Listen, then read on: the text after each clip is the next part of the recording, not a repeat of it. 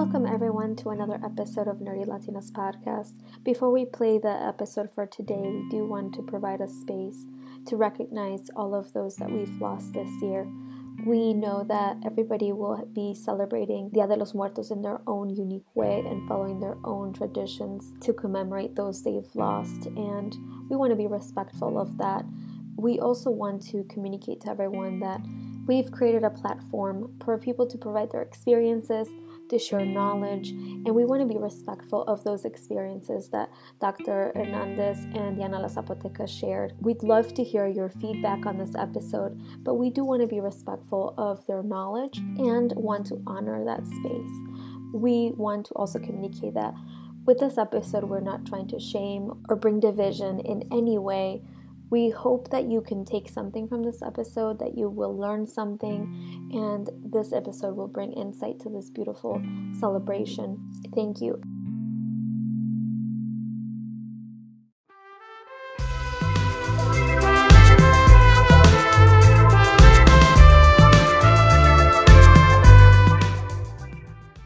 Hello, everyone. This is Short Latina, and welcome back to another episode of Nerdy Latinas podcast. With me, we have Sabritas, and want to welcome back Diana La Zapoteca. Uh, she will be discussing the topic of Dia de los Muertos, appropriation of indigenous culture, but we'll also explore about Coco. Diana La Zapoteca is an anthropology major from California State University in Northridge. Welcome, Diana. Hi, thank you for having me back again. Absolutely. We you are always welcome with these nerdy Latinas. We're so happy you're back. I'm happy I'm back. I love talking and just chismeando with you guys. Last time I had so much fun, and this episode, y'all, I'm very excited. Talking about chismeando, uh, we got a comment from one of our listeners, Maribel Navarro, and she sent us a beautiful message. I do want to thank her for taking the time to send us send us that comment. Uh, we will play it for you guys, and we do want to respond. It was a comment uh, directly after hearing the episode Chismeando about Frida Kahlo, and I think it's important to provide perspectives and reactions to that episode. I think it's important to have a conversation. So let's play the clip. Thank you for inviting me to voice my opinion on the Frida episode. This is Maribel um, from Mujer Divinas. I really found the episode very interesting. I definitely think it's worth exploring Frida's use of indigenous clothing, and I think, understandably, um, it brought up a lot of personal feelings because it's something that I personally grapple with this idea that my appearance could constitute grounds for appropriation.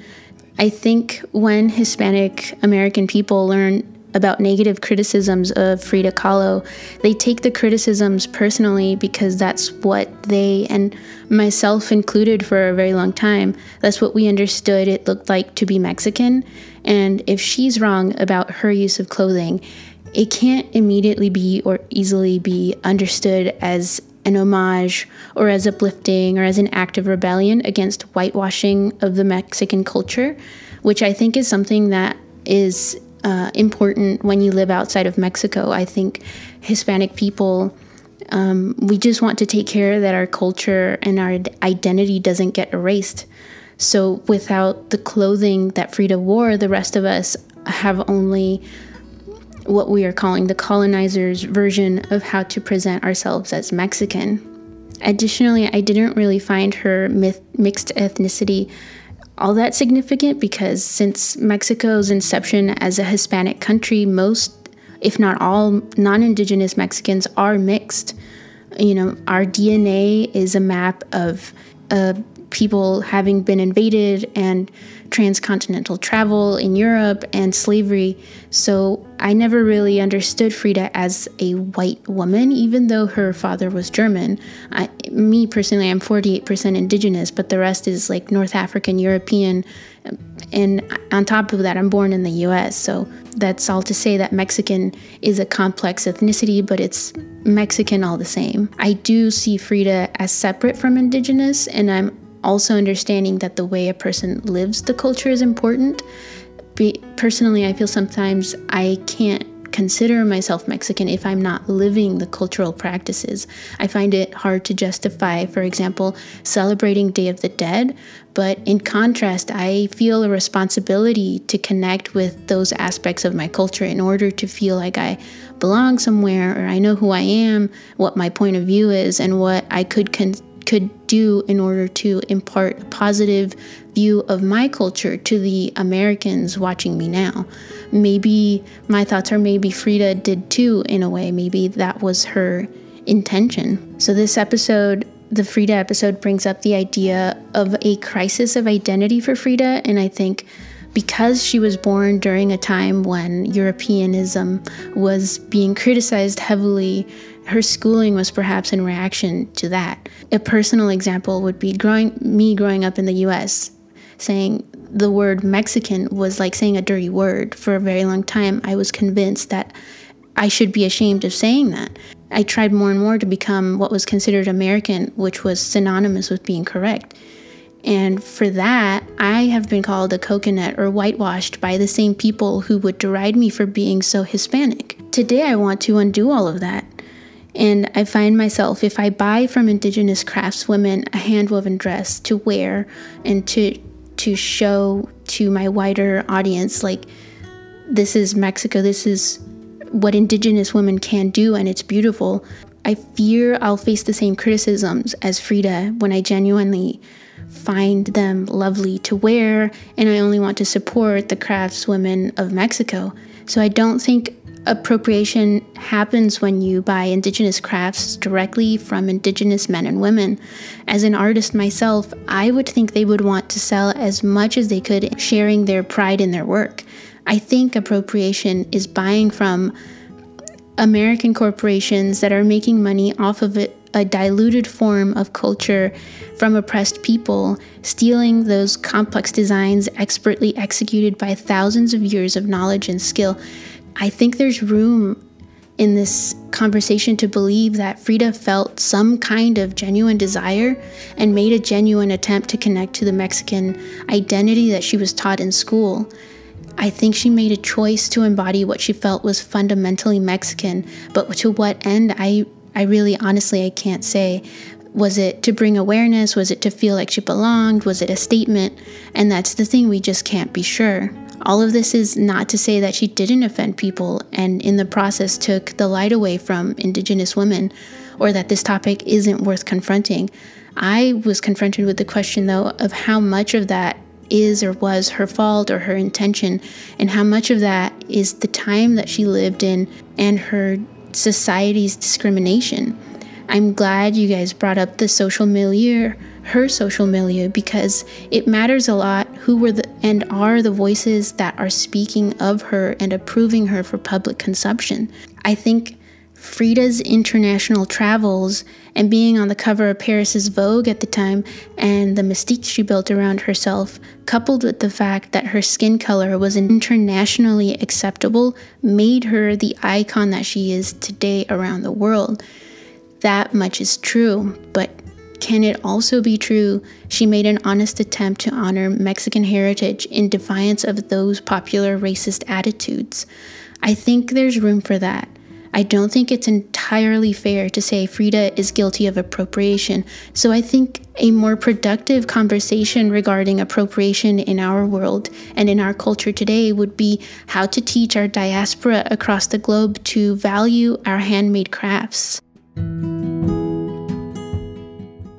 Thanks to Maribel for this comment because some of her points are very, very valid. It hits a string for some people, right? And it's very personal for for a, for a lot a lot of Hispanics and Latinos um, because she's she was such an icon and she still is. I think one of her main ideas was maybe that Frida Kahlo was not appropriating. Um, maybe that wasn't her intent. She just wanted to pay homage to her Mexican heritage, and she felt that wearing and painting her herself in these like Mexican symbols and dresses and all that stuff was a way for her to identify herself as. And i think that's valid. Um, i think we also talked about that in the in the podcast that we don't really know what her intent was but like it could it could have been right? Like she could have felt that way. And she also mentioned um, wants uh, wanting to support like indigenous uh, artesanos, and that she's afraid of feeling that people would criticize her or call her um, or tell her that she's appropriating because she may not be indigenous but she wants to support indigenous artistry and wear it because she genuinely thinks it's beautiful. And i think that that there is a fine line there right? Um, because being from oaxaca and i want to be completely transparent and very very honest when i see someone that is not oaxacan wearing um, una blusa bordada that i know is from oaxaca i'm like oh i wonder i wonder where she got it from uh, or I wonder where they got it from. If it was like locally bought, if they bought it like at a Forever 21 store, um, which vendor did they buy it from, and are they Oaxacan? Oh, they probably are. Let me go talk to them. And it sparks a conversation. And when I find out that they are not Oaxacan, I'm like, yikes, right? But then mm-hmm. at the same time, she, um, I feel like it's also very valid, like to want to recon- reconnect with some of those roots that you may have there in Mexico or in Oaxaca. You know, you're trying to navigate this journey where you're decolonizing yourself and reconnecting with with your roots. And I think that sometimes it there's there's just a fine line that gets blurred. I think it was just like interesting how she talked about culture versus like identity, Mhm. right? Which I think is what we're combating as a white Latina myself. Like I've definitely gone through that process, but I think that it's also about valuing uh, and Mhm. you know learning the history behind it and just kind of it sounds I, I take it how you want, but kind of knowing your place, like listening to the people that it comes from, understanding where they're coming from, and respecting that. So I think it's important to kind of contextualize the Mexican identity into two separate components, right? So so when we talk about being Mexican, there is a consensus that we also have to include race within that whole conversation or discourse. So being Mexican doesn't automatically mean that you're indigenous because as an indigenous woman in Mexico, I always knew that I was indigenous, like I am indigenous. But now that when you look at the diaspora, um, it kind of makes the Mexican identity like very monolithic when it's not. So the thing with Frida is that necessarily she was painting herself or portraying herself as an indigenous woman when she was not. Um, being mixed has nothing to do with that just because you know blood quantum it's something that as indigenous peoples we continue to invalidate and not accept within mexico so it's interesting to see or hear that the critique that Diana La Zapoteca was saying is being perceived as critiquing blood quantum or a mixed person. Now, when it comes to Frida's identity, obviously, you know, she's not alive anymore. And I feel like because there's been this discourse that is trying to portray all Mexicans as indigenous, a lot of people are trying to make Frida indigenous when she's not. Like, even looking at her historical accounts. I know that Dichos de un Bicho is actually doing an article and research. And what he has shared so far with me is that even Frida's grandma was in Zapotec or from Oaxaca. It was her grandfather through her mom's side, so maternal grandfather, who was indigenous, but he was from another state in Mexico, not Oaxaca. When you look at the indigenous cultures that she did appropriate um, it comes from a lot of her servants. So a lot of her servants was Zapotec or from other indigenous communities in Oaxaca. So I think this is like a really complex discussion to have, and of like talking about blood quantum, talking about mixed ancestry, talking about Frida becoming the Mexican icon when reality there is like indigenous people still in Mexico, which is a settler state, and we should not forget to mention that Mexico is a settler state operating under settler, uh, settler colonialism. Government structures are meant to oppress Black and Indigenous folks who are in Mexico. We also shouldn't forget that indigenous cultural appropriation continues to be monopolized and also um, commercialized in Mexico to make money because, you know, as a Mexican settler government, their entire goal is to make money, right? The economic revenue, tourism is one of the ideas because somebody culturally appropriated. Now people think that a lot of the garments, even our indigenous regalia, our Tehuana dresses, as somebody who comes from a family of artisans who embroider, I have heard a lot of the like Frida um, shirts or Frida blouses be used as descriptions to our regalia, our huipiles, when that's not Frida's um, clothing, as someone who was not Zapotec, as someone who was using that clothing for aesthetic purposes. So I think this discussion is a little bit more complex. And when we look at the direct definition of appropriation, it means to utilize something from a culture that doesn't belong to you for advancements to yourself or for something that's going to benefit you. So when I look at Frida, and a lot of her paintings, she painted herself with huipiles that were not necessarily hers. So this is not saying that people cannot wear huipiles because I know that that's also an economic revenue for a lot of our artisans, including my relatives. It's our livelihood, right? So the thing is that there is a line between wearing something and then not acknowledging what community comes from, right? So in her paintings, in her presentations, and I think this will take a historian, right, or to do that historical research and you know through the archives and all the videos that are of her the photos she never mentioned i'm wearing a huipil from the zapotec community right? She never mentioned this huipil was made by this artisan. So i think in a way because as we know the mexican identity is very complex and multifaceted so because she was like being recognized globally as frida kahlo mexican artist people started conflating those things. So that indigenous regalia and garments with Frida. So in my way, in my opinion, I think that when you wear something that's not from your culture and you don't acknowledge from what culture it comes from, and then people start saying that's so and so style, then that's what results in cultural appropriation. I'm Dr. Jessica Hernandez. I'm a Zapotec and Maya Chorti indigenous scientist. So my work is looking at the intersection of environmental, food, and climate justice through an indigenous lens. I believe that indigenous science allows us to holistically look at the environment and our Mother Earth and through Indigenous science, I believe that we can heal our Indigenous landscapes, especially since they have been altered, impacted, and destroyed because of settler colonialism. So, what is Dia de los Muertos? What is the history behind that holiday? So Dia de los Muertos has origins in Latin America, um, but it combines like indigenous rituals and customs with Catholicism um, that was brought over by the Spanish colonizers.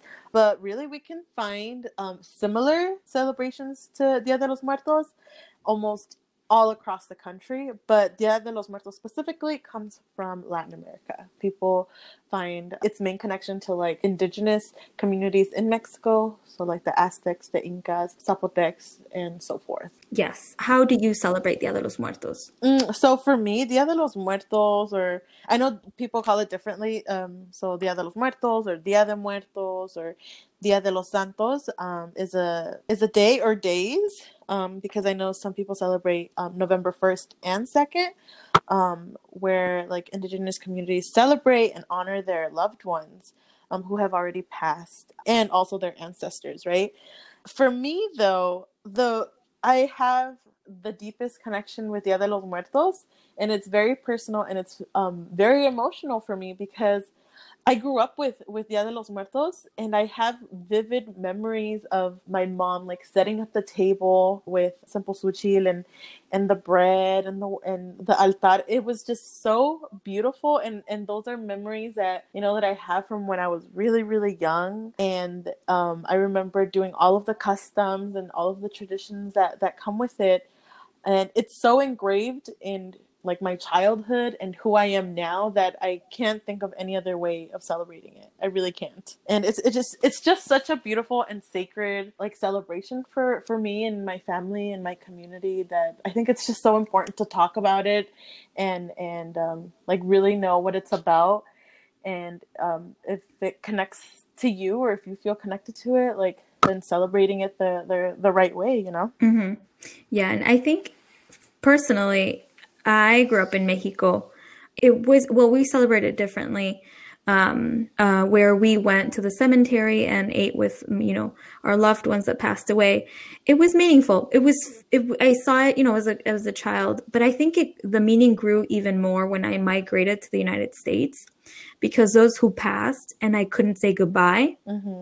I have kept um, the tradition of Dia de los Muertos more closely here in the United States than in Mexico. How did uh, you practice the tradition of like Dia de los Muertos from Mexico? How does that differ from what you do now in the States? I think it's different because now I take the lead. Um, my parents Okay. don't celebrate Dia de los Muertos because, and, and I think this is even a bigger conversation, but they became evangelical Christians. And I think we need to touch on this too, Diana, where indigenous practice were, uh, you know, looked down upon and judged um, because of Christian beliefs, right? And I think that's still that's still true today.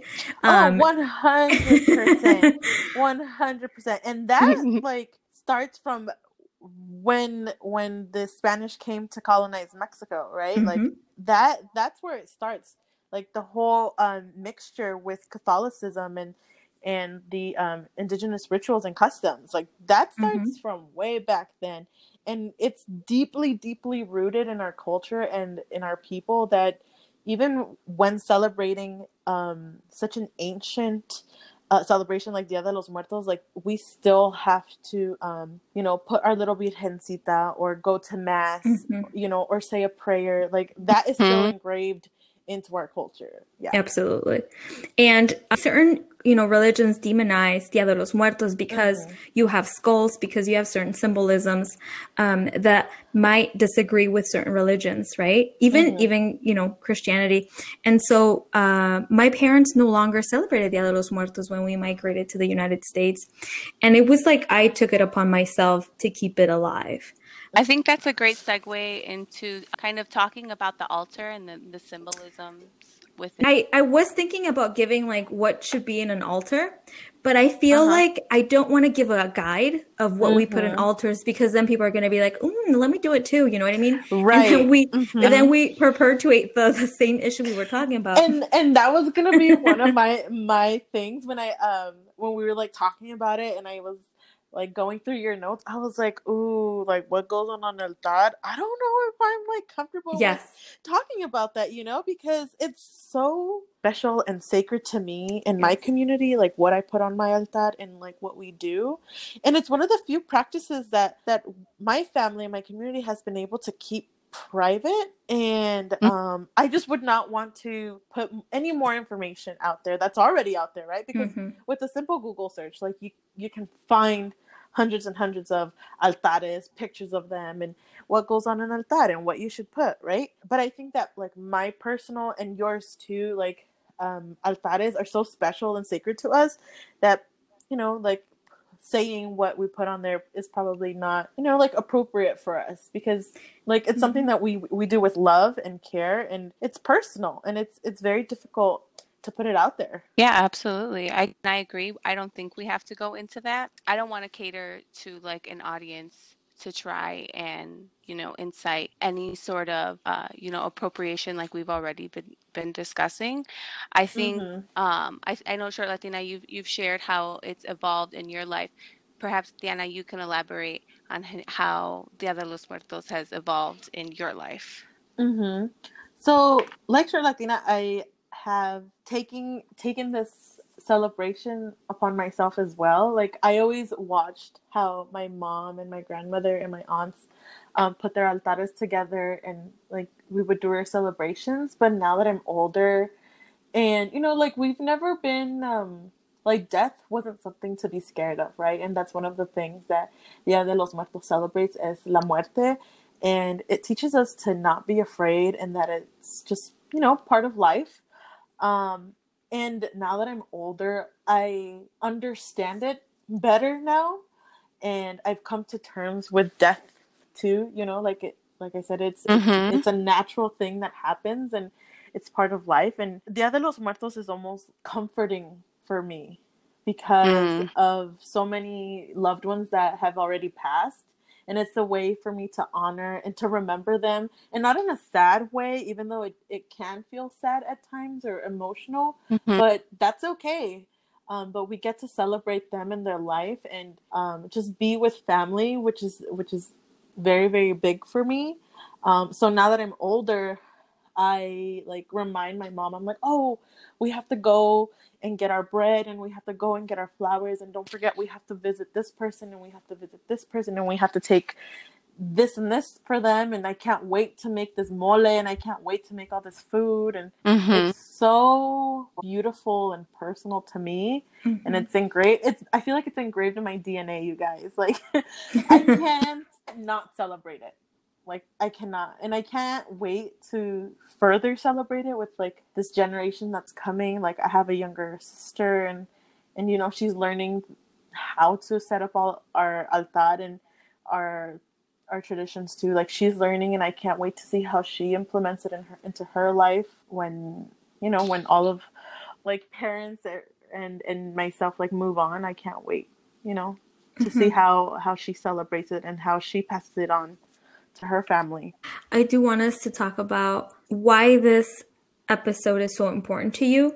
Like, of course, you love to celebrate it, right? But I think we are also taking this moment to record this episode because we want to acknowledge that not everyone is celebrating it with the same intent. Um, you know, to make sure that you know we we we communicate that Dia de los Muertos is not Mexican Halloween.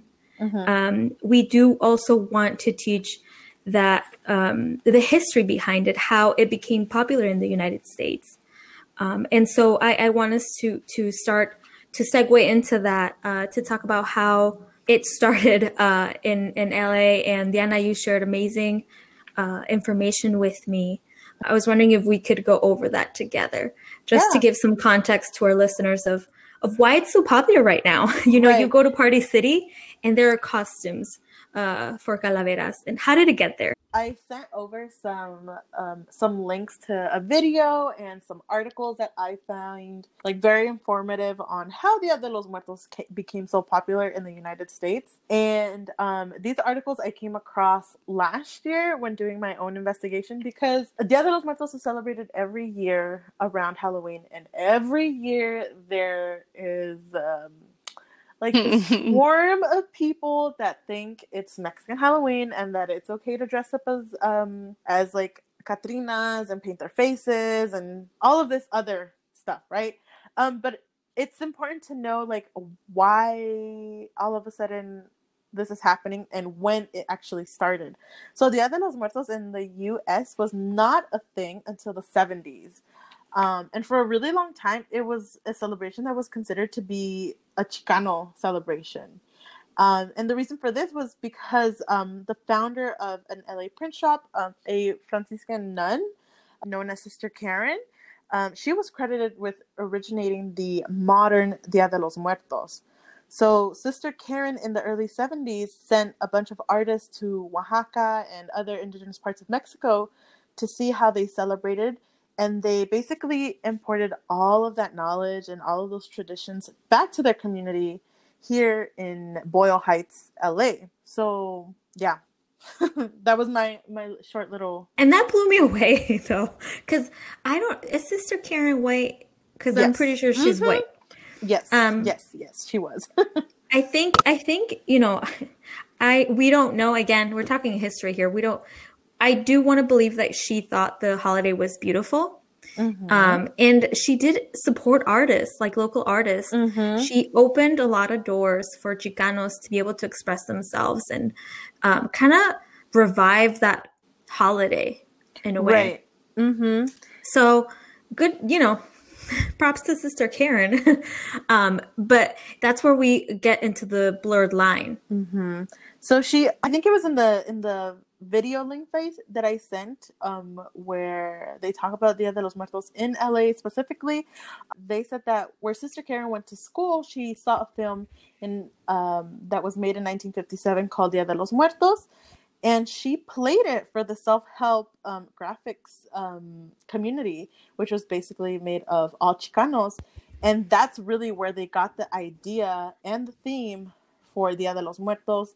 And after Mhm. watching that is when she sent all of these artists to Oaxaca to go and see like how they celebrated it and the aesthetic basically and to bring it back. That's when they started celebrating it because they were like, "Oh, this um we saw how all of these indigenous communities in Mexico celebrate it and because they were Chicano, they they have these roots in Mexico, probably not to those indigenous communities that they stole from, but they had that mentality that was like, oh, we're Mexican, and these are these celebrations are quote unquote Mexican, so we get we want to reclaim all of this and celebrate it, right? Mhm. But Mm. I feel that for this Chicano community at that time, it had no spiritual significance. And going into literally going into a different community like Oaxaca and other indigenous parts of Mexico, literally stealing what you thought was beautiful or artsy or it fit the aesthetic that you were looking for is Mhm.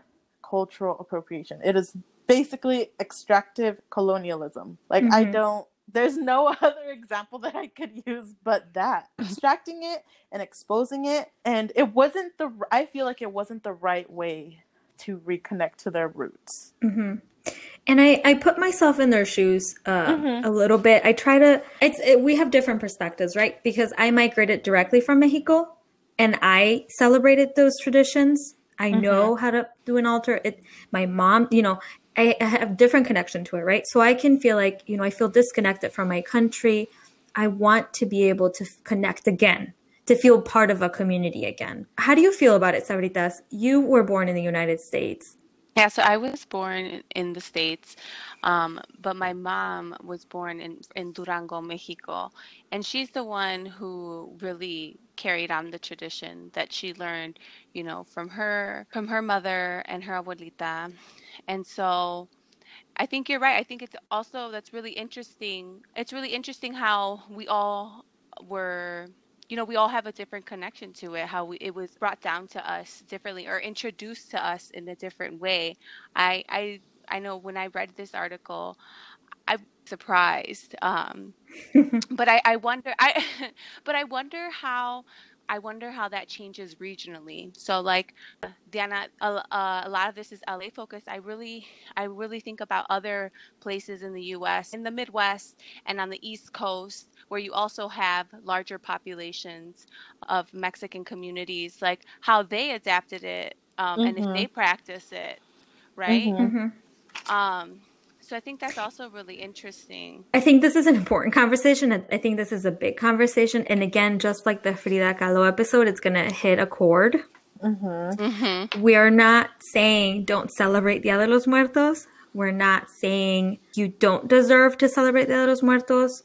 What we are saying is we need to know the history, we need to acknowledge the origin, and we need to evaluate why we're celebrating it ourselves. Mhm. I think those are the key components to really understanding that we don't want to attack any listener that face paints, uh, you know, like Calavera uh, or Catrina for Dia de los Muertos, but we do want to bring consciousness. And that there's different ways that people celebrate Dia de los Muertos too, Absolutely. but that there's an appropriate way to celebrating it, right? And mm-hmm. not an appropriate way is by dressing up as a Catrina for Halloween. That To is go to a not rave. appropriate. To go to a rave, dressed as a as a Catrina like that, right? I'm Like that, dead. there's- I hate you guys.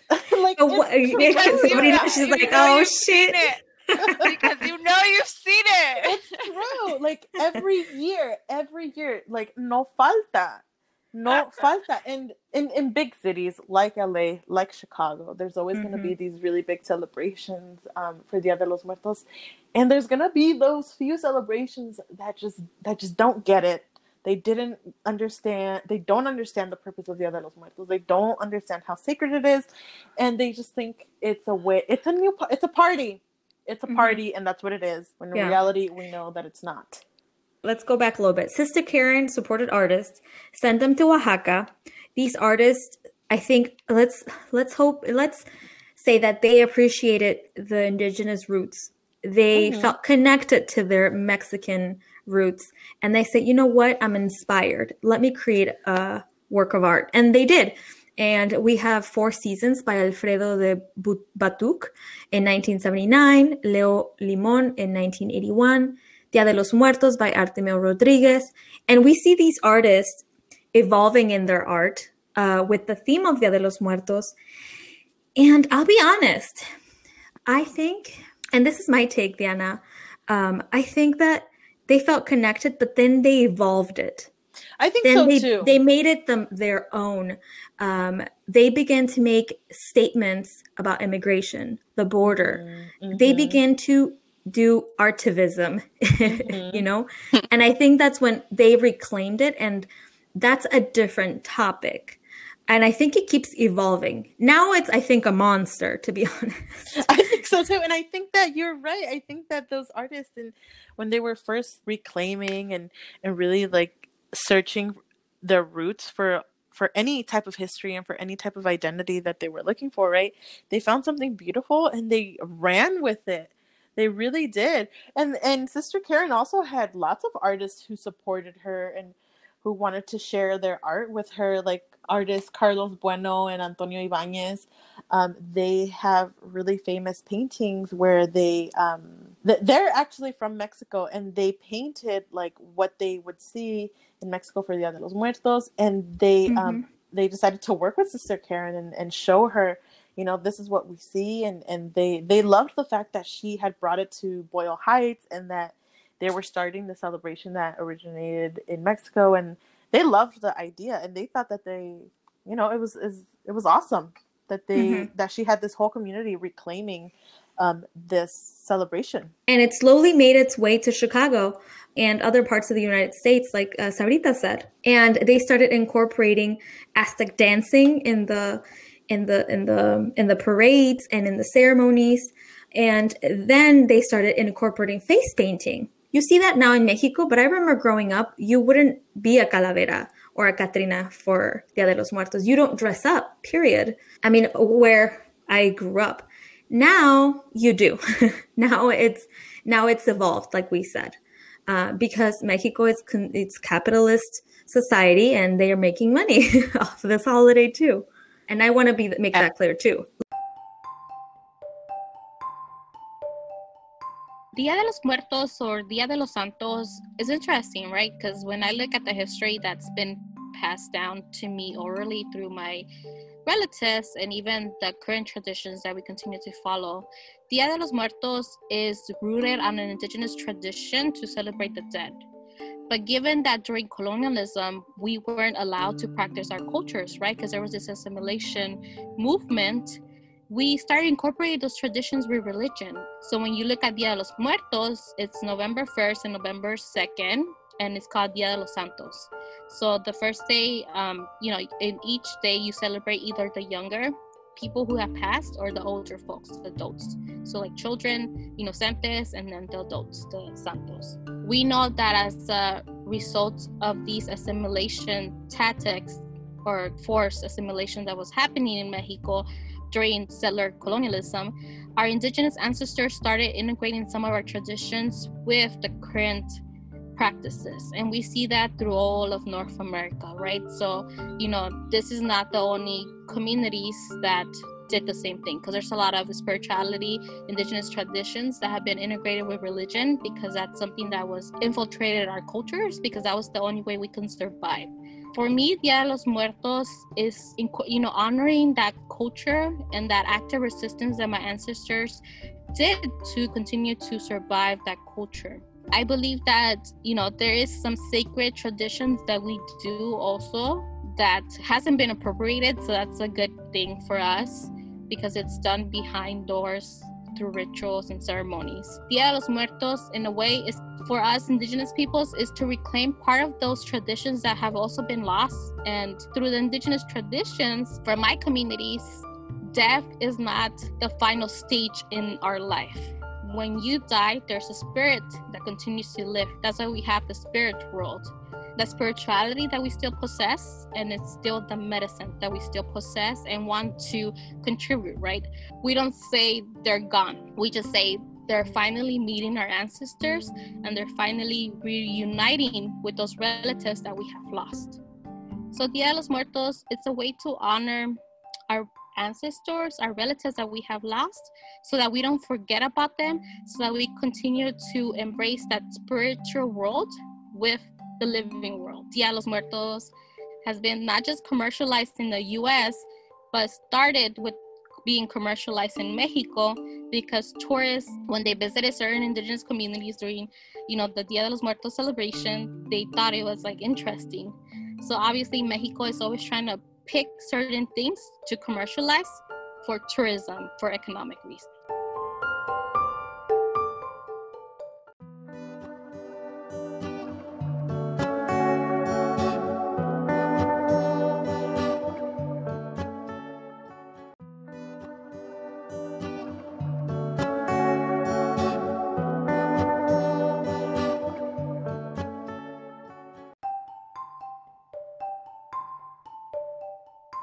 One of the things that I was like reflecting on is that we cannot necessarily just blame the US. Obviously, the US has power to commercialize something even internationally, right?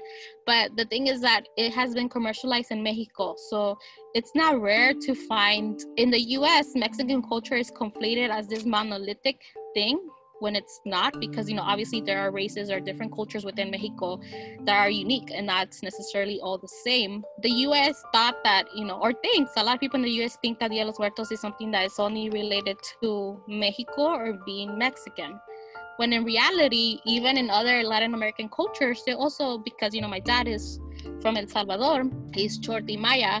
There are other celebrations of death that might be really similar to Dia de los Muertos, but because the other smaller countries don't necessarily have the same impact as Mexico does in the US because obviously there is more people of Mexican descent or Mexican Americans living in the US as opposed to, you know, Salvador, Honduras, Guatemala. It's something that it's seen as initiating diversity. And now it's kind of weird to find things that are supposed to are meant to be sacred at Target or Michael's. I'm not afraid or scared of this, but it's because you know it's like a tradition that I will continue to follow the way that it's supposed to be followed. It's just a little bit disrespectful to see something that's not just part of your indigenous culture but sacred and you know a tradition that was not necessarily allowed to be practiced by our ancestors during settler colonialism to now be this thing that everybody wants to do or celebrate so like even the face painting is something that started in the los, in los angeles to be specific because you know that's where you had the highest or um, Chicano or Chicanx populations. I think it was in a way to celebrate Halloween, but in a way to differentiate yourself from Halloween or your culture. But then again, it's interesting because now Dia de los Muertos has become this like Latino Halloween edition as opposed to what it necessarily is. For us, traditionally, we do not dress as Catrinas or Catrin like you're welcoming your ancestors or relatives who have passed on from the spiritual world into the human world. And Dia de los Muertos, which is uh, you know, the indigenous traditional way, it's celebrated like you don't go to sleep for hours. Like you may be awake for three days long because you're in ceremony. Even when you look at it from that context like putting pain in your face and not going to sleep for 72 hours is not something that's doable. So obviously that's something that we don't do.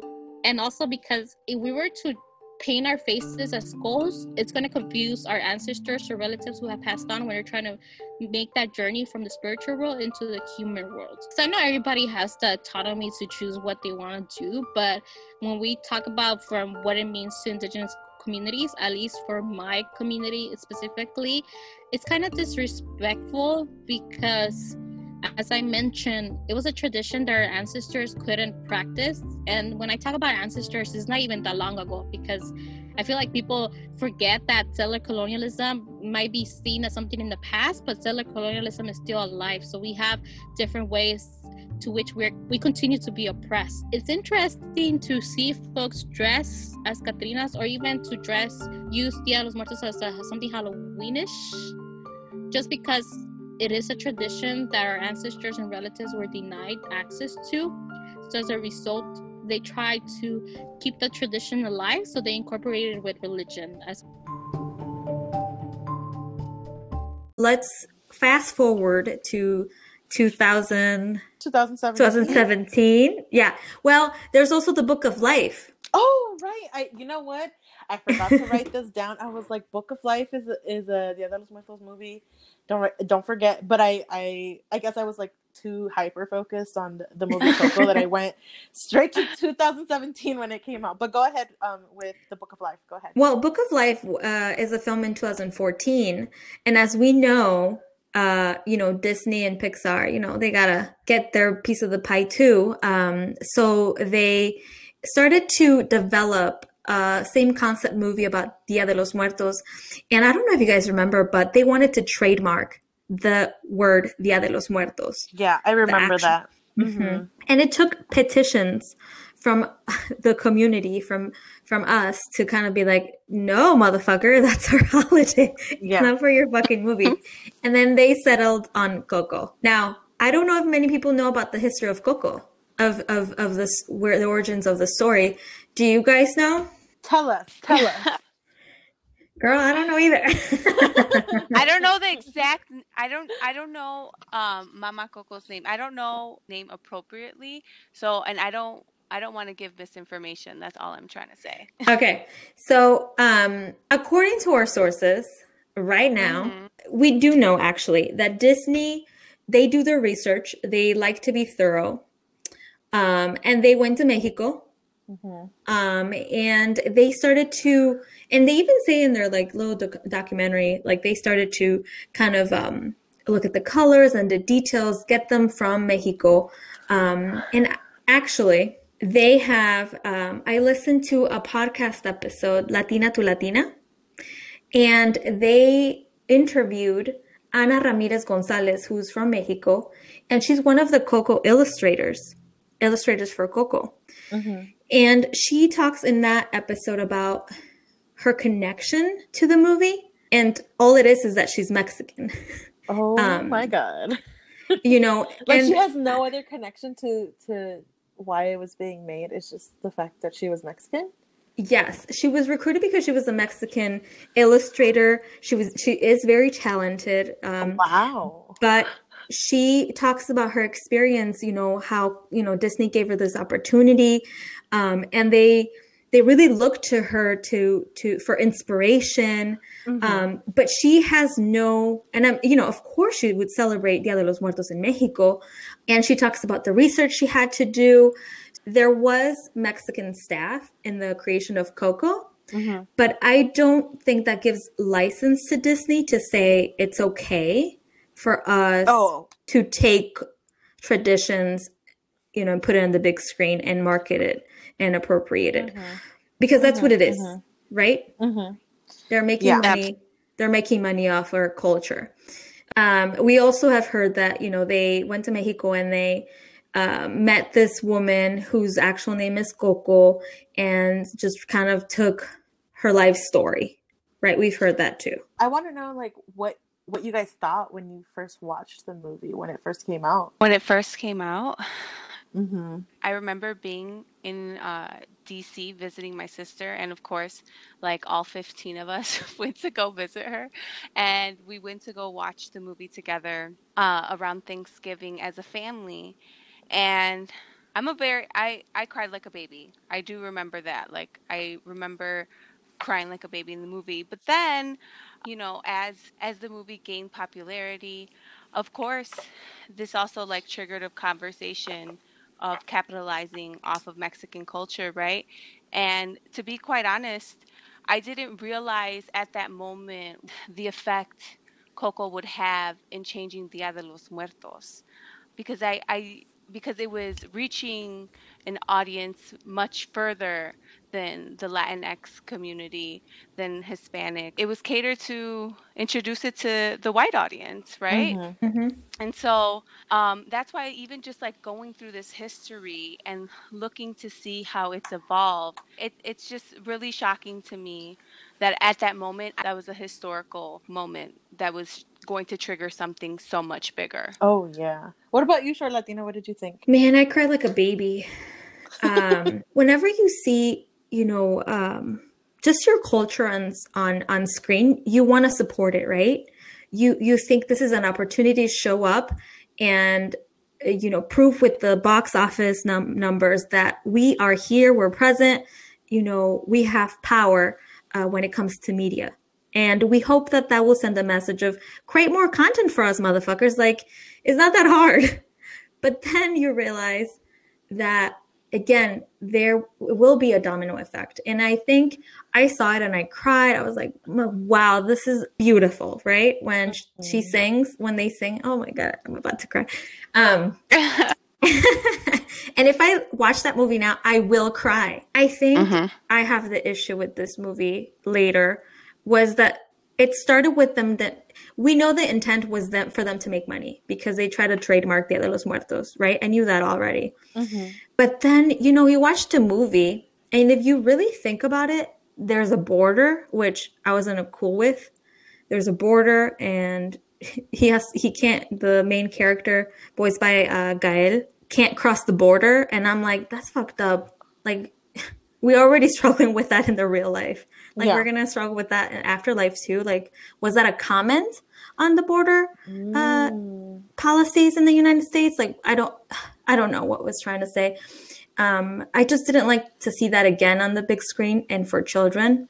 Mm-hmm. I also think that when non-Latinos, people that don't celebrate the holiday, look at that movie, they think that we actually believe the movie to the T and it almost right? creates like a fantasy. Uh, yes. That is yes. so. My mom said the exact same thing.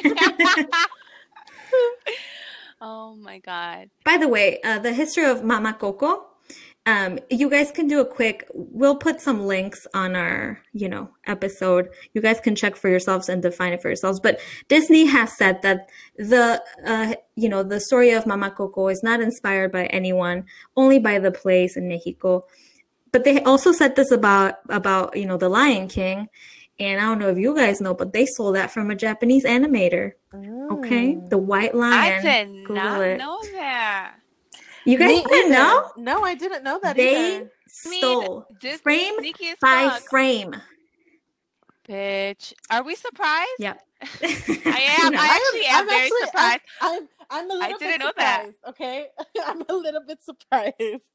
You guys can Google Kimba, the white lion. Google it now, man. I want you guys. I want to hear your reactions. Hold on. Kimba with a K. Kimba. Kimba the, the white lion. What, bitch. okay. Oh, get out of here. Oh my god. this is crazy as Charlatina. Why why is this just coming into com- what? Did I just destroy you guys' childhood? I apologize. Yeah, you did. You so this this wow, I am in shock. So the the story and the whole thing started in 1951. It used to be a, a manga, mm-hmm. um, illustrated by um, Osamu Tezuka, and then it he developed like a cartoon and it, Disney took it, took it, and wow. they they deny it to this day that they stole frame by frame from Kimba the White Lion, and you guys can watch it. Mm-hmm. it is the same thing. Bitch. There's I'm... even there's even Pum- Pumbaa and Timon. Like nothing is original. Wow! Wow! Wow! Wow! I am in shock.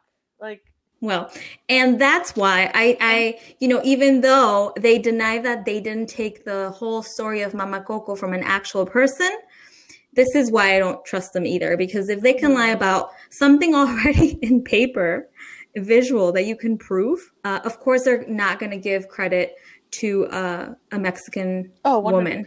100%. So, well, I have a little like tidbit about um, the movie. So mm-hmm. so when I first watched it, like I'm gonna be 100 percent honest, I cried like both of you guys. I went with a friend and um I cried the entire time. It was one of the only time that I've ever seen myself and my family and my community in a movie and in a in a children's movie, right? And my initial reaction was to absolutely love it. I loved the Oaxacan references, I loved the abuelitas and the music and all of the art, but soon after I found out that the communities where the producers went to like inspire themselves um, were not compensated at all. And I was actually able to go to one of the talleres um, in 2019, uh, December of 2019. I went to Oaxaca to visit family, and I was able to go to one of the talleres um, de alebrijes, um, where the producers spent months and months and months there, and that's where they got all of um, all of their inspiration for the alebrijes.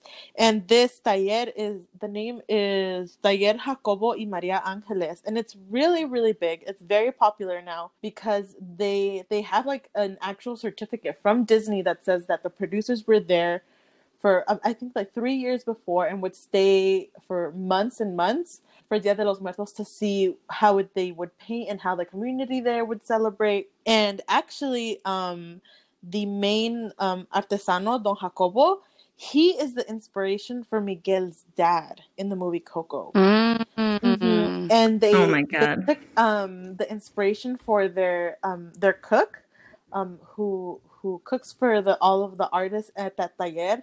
She is the inspiration for Mama Imelda in the movie, and they have literally side by side photos from um like del señor Jacobo and la la señora the cook. Um, I Mhm. can't remember her name, but she was the inspiration for Mama Imelda. And when we were there, we got a tour of the whole taller, and we were able to like see how they uh, made the alebrijes. And when they were talking about Coco, I asked, you know, like, were you guys paid? Like, how how did Disney compensate you guys? And they were like, oh, they didn't. You know, they just after the movie was made, they sent us a letter that just has Disney at the top, like the Disney logo, and it says all the producers were here and they thank you for all of the inspiration, and that's it. that's Mhm. it. Like they didn't give them anything. That is Yeah. straight up disrespectful as hell. Mm-hmm. And I mean, we know, right? Like we know, like how terrible that is. Yes, we want representation, but we also want compensation. Yes, Like ma'am. there, hmm Yeah, I feel like after, like after Coco came out, there was like this huge like explosion of sugar skulls and flower crowns of Cempasúchil and Mhm. Dia de los Muertos face paints and costumes in stores like Target, Michaels, I mean even the Dollar Tree, okay? And we begin to like we began to see more and more people use like the excuse for Coco the movie to use it as a Halloween costume. Like we saw Yeah. even more, right? And um we began to see people with absolutely no connection, no knowledge, nothing. I think it's just been commercialized beyond recognition, beyond its true meaning and I don't what I don't want our listeners to be confused and be like, wait, what do you mean? So do I celebrate it? Do I not? Mhm, How? I Right. think So I think that learning, educating yourself, respecting Dia de los Muertos, and really understanding that it's one of the celebrations that was able to survive in its most authentic forms for some communities. It's a way of survival, that it's a way to honor and celebrate our ancestors, understand that our practices are sacred, and respect our boundaries, like Indigenous people's boundaries, when celebrating it. Um, many of us don't want to share information because it's sacred and it's very personal to us.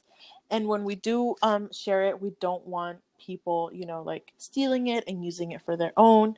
Uh, many of us don't want outsiders to help, um, or outside, I say outsiders, but I really mean like other folks who are not indigenous or who are not part of our communities to quote unquote help or keep our traditions alive or participate because it's it's not yours to celebrate or to use or, or participate in like the way that we celebrate uh, but those who are trying to reconnect and to those who who do know that they have some connection to to this holiday or to, sorry to this um, celebration um like i want to invite them to do their own research on their family and and their community and how they used to celebrate it right? Just ask you know how did we ever celebrate this? Did did our our ancestors celebrate this? How?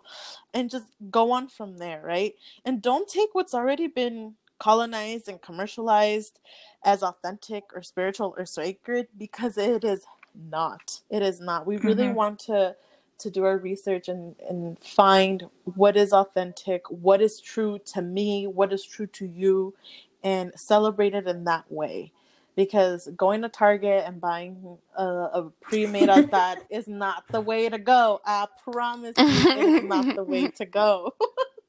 and just Damn. really like just listen, like like listen to podcasts like this. You know, like take part in these sometimes uncomfortable conversations. No one wants to be called a cultural appropriator. No one wants to be called a colonizer, but no one wants to talk about these things that can be uncomfortable, but they're so necessary. Thank you, Diana, for sharing that. I kind of wanted to get into like our youngins and, you know, our younger tradition and teaching them and how to passing down traditions to our younger ones, building their identity, how they can relate themselves to, you know, to this tradition. Mm-hmm. That's where we start. That's how we, if we re-educate the younger ones to to celebrate it how our ancestors celebrated it, then we can end this terrible commercialized Dia de los Muertos. That's mm-hmm. how you mm-hmm. break the cycle. I think that's that's what's important where you you t- you bring your cousins and your you know the younger ones and you teach them how to build an altar mm-hmm. because then they see the meaning behind it, the value. It just brings family together. Um, and I think it's important for us to educate ourselves so we can educate the younger ones. I think that's a very valid point. Mm-hmm. And I think that's a perfect way to end too. Thank you, Diana, for joining us once again. It is always a pleasure uh, to have you as a guest. But we do want to uh, end with how we can, our listeners can support you. What do you have going on? Let us know uh, what we can do. You can always follow me on my Instagram, Diana La Zapoteca, Twitter, Diana La Zapoteca. If you would like to send me money if you learned anything from this, if you ever learned anything from any of my social media. My um, Venmo is at Oaxaqueen, O A X C A Q U E E N. Um, and you can find that in my social media. So I'm always trying to educate folks like on what I know in the best way that I know, you know.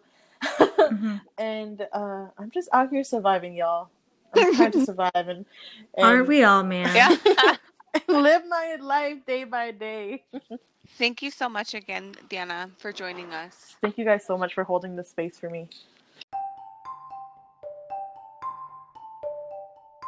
Mexico it's made up of so many cultures and races it's kind of it's kind of interesting and it kind of makes me laugh when something is associated as the entire mexican culture when it's not. Like it's only certain communities that kind of celebrate that aspect. And even dia los muertos it also kind of embraces that afro-indigenous cultures that we also have in mexico that have been denied also the same rights as non-black indigenous peoples.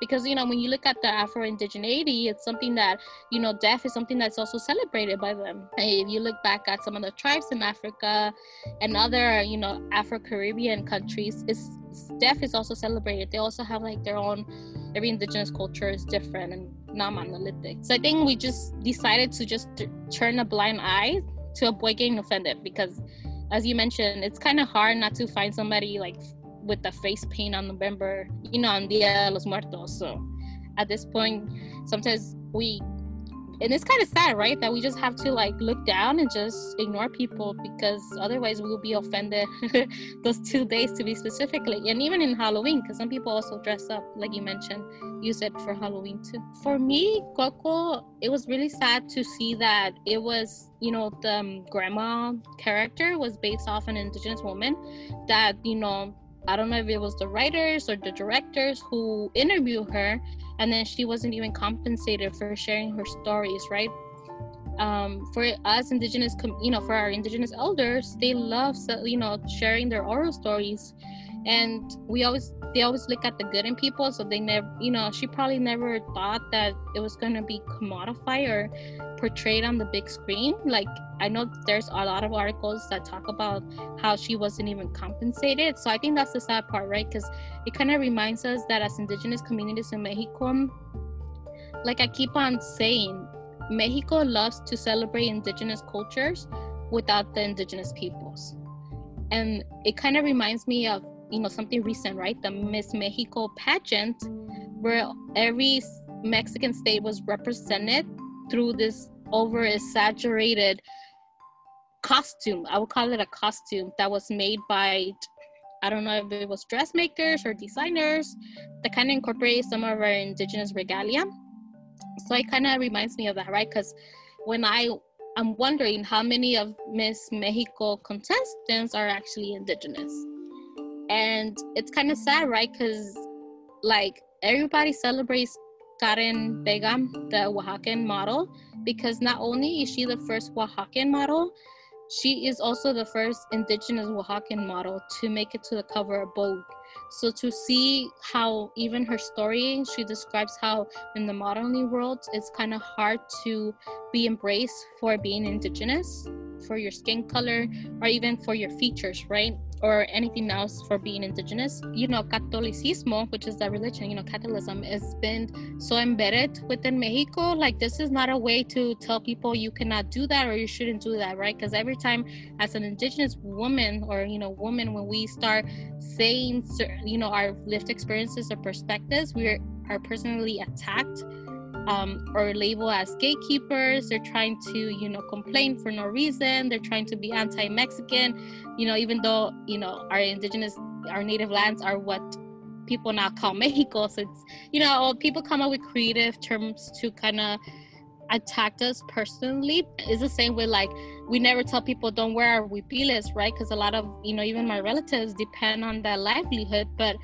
you do it with like an honor and that intent that you want to respect and amplify indigenous voices as opposed to use it as like this is who i am this is my identity. Because i feel like when you start conflating what you're wearing with your identity unless you know that you have some you know ancestry or you know that you're a descendant of those community it kind of comes like a little bit you start um walking that fine line between cultural appropriation and cultural appreciation. Earth Daughters, which is the account that I manage, um, that I have to manage as of now, and also my consulting small business, Piñazón, we're actually leading three mutual aid efforts. One is to help Bini Biani, which is a indigenous woman-led organizations in Oaxaca that is helping our, you know, indigenous pueblitos with the pandemic and earthquake relief efforts. They're supporting the rebuilding of homes and they're also helping our children with educational supplies with you know to tackle this online learning that mexico is also trying to do and the second one is Ñañanga Villaltepec, which is an indigenous Mixtec woman-run collective of artisans.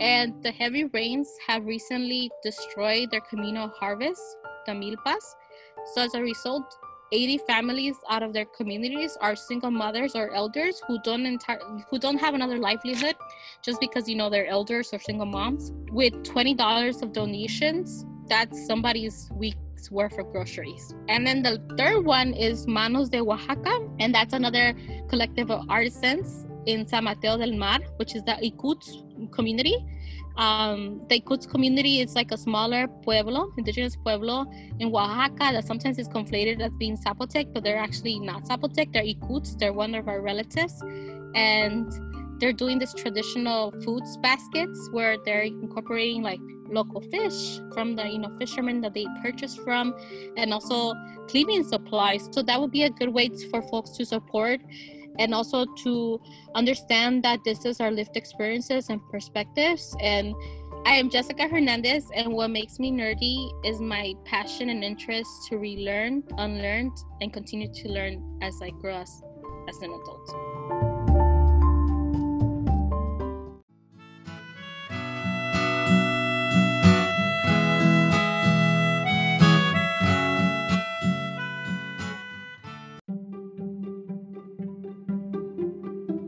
What makes me nerdy is my passion, love, and knowledge for my culture.